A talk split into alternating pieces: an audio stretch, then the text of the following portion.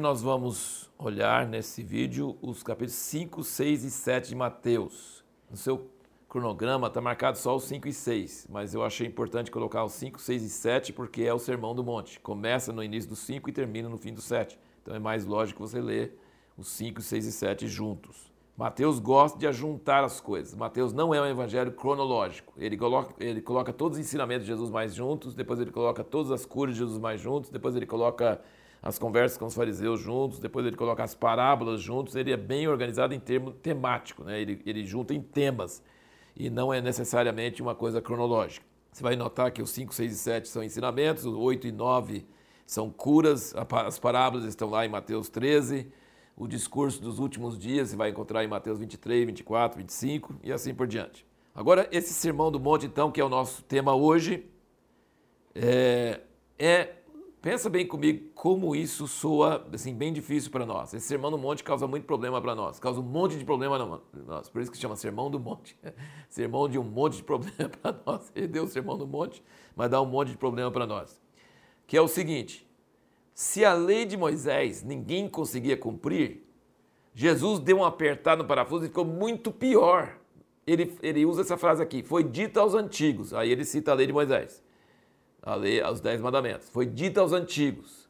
Eu, porém, vos digo. E aí ele aperta. O que já era difícil ficou muitas vezes mais difícil. Como que você vai fazer? Se ninguém conseguiu cumprir a lei de Moisés, e agora? Com Jesus apertando.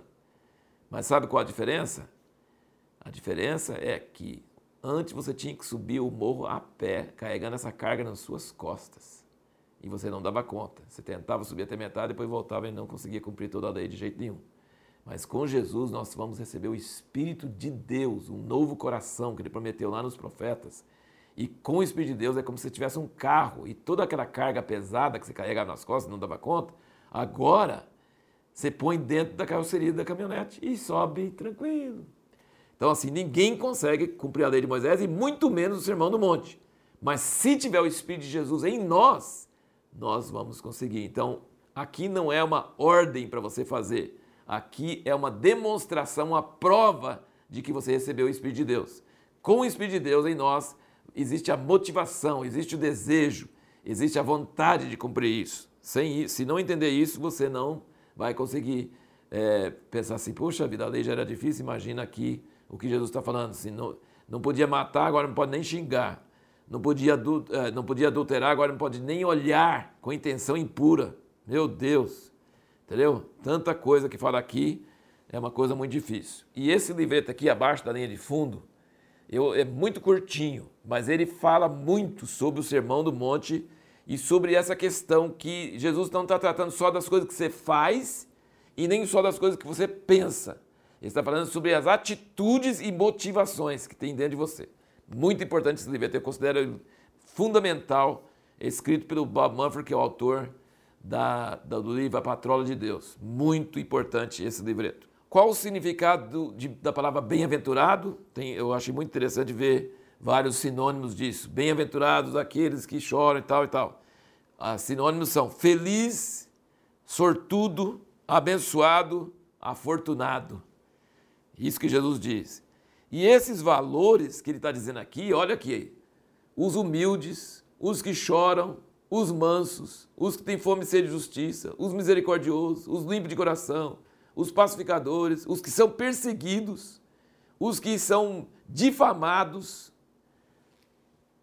Isso é inversão dos valores. Ele está dizendo aqui que todo aquele que o mundo chama de perdedor é feliz, é sortudo, é abençoado, é afortunado.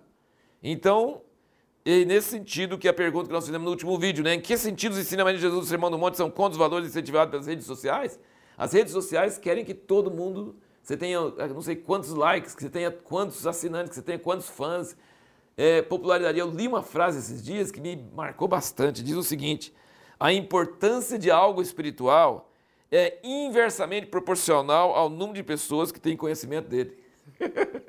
é muito engraçado isso, né?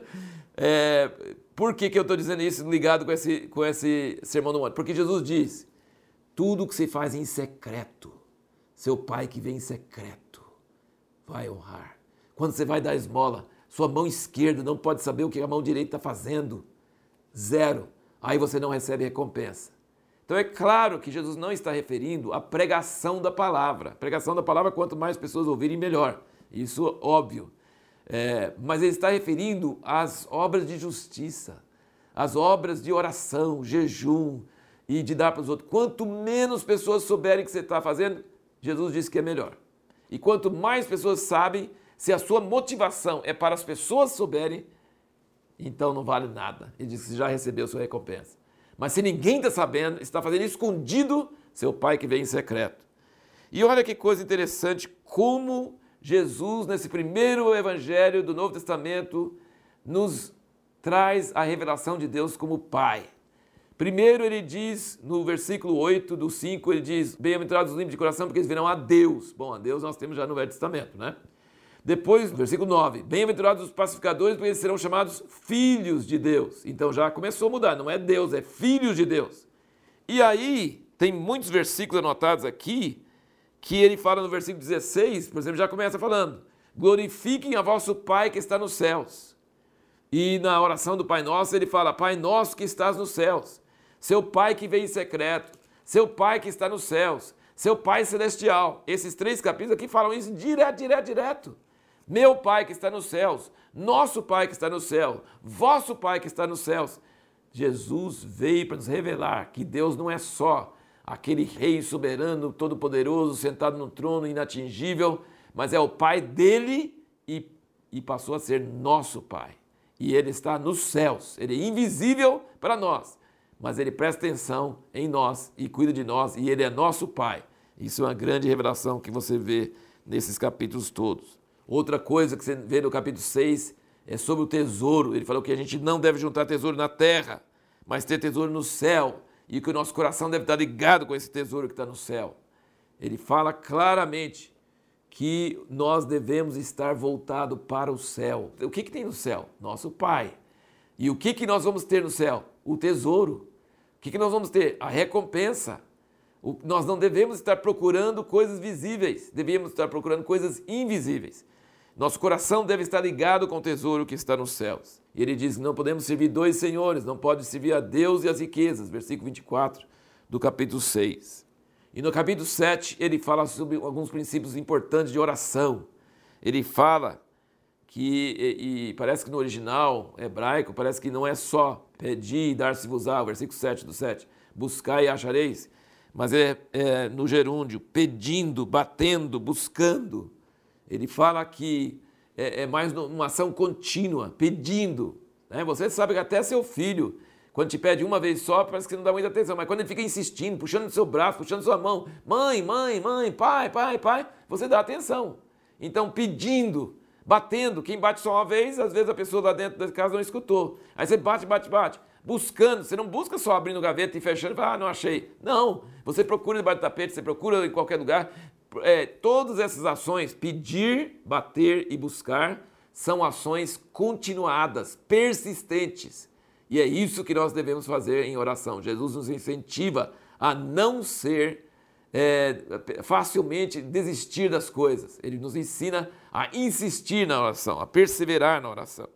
E a pergunta que nós vamos responder no próximo vídeo é: por que não podemos dizer que há pessoas que Deus não quer curar?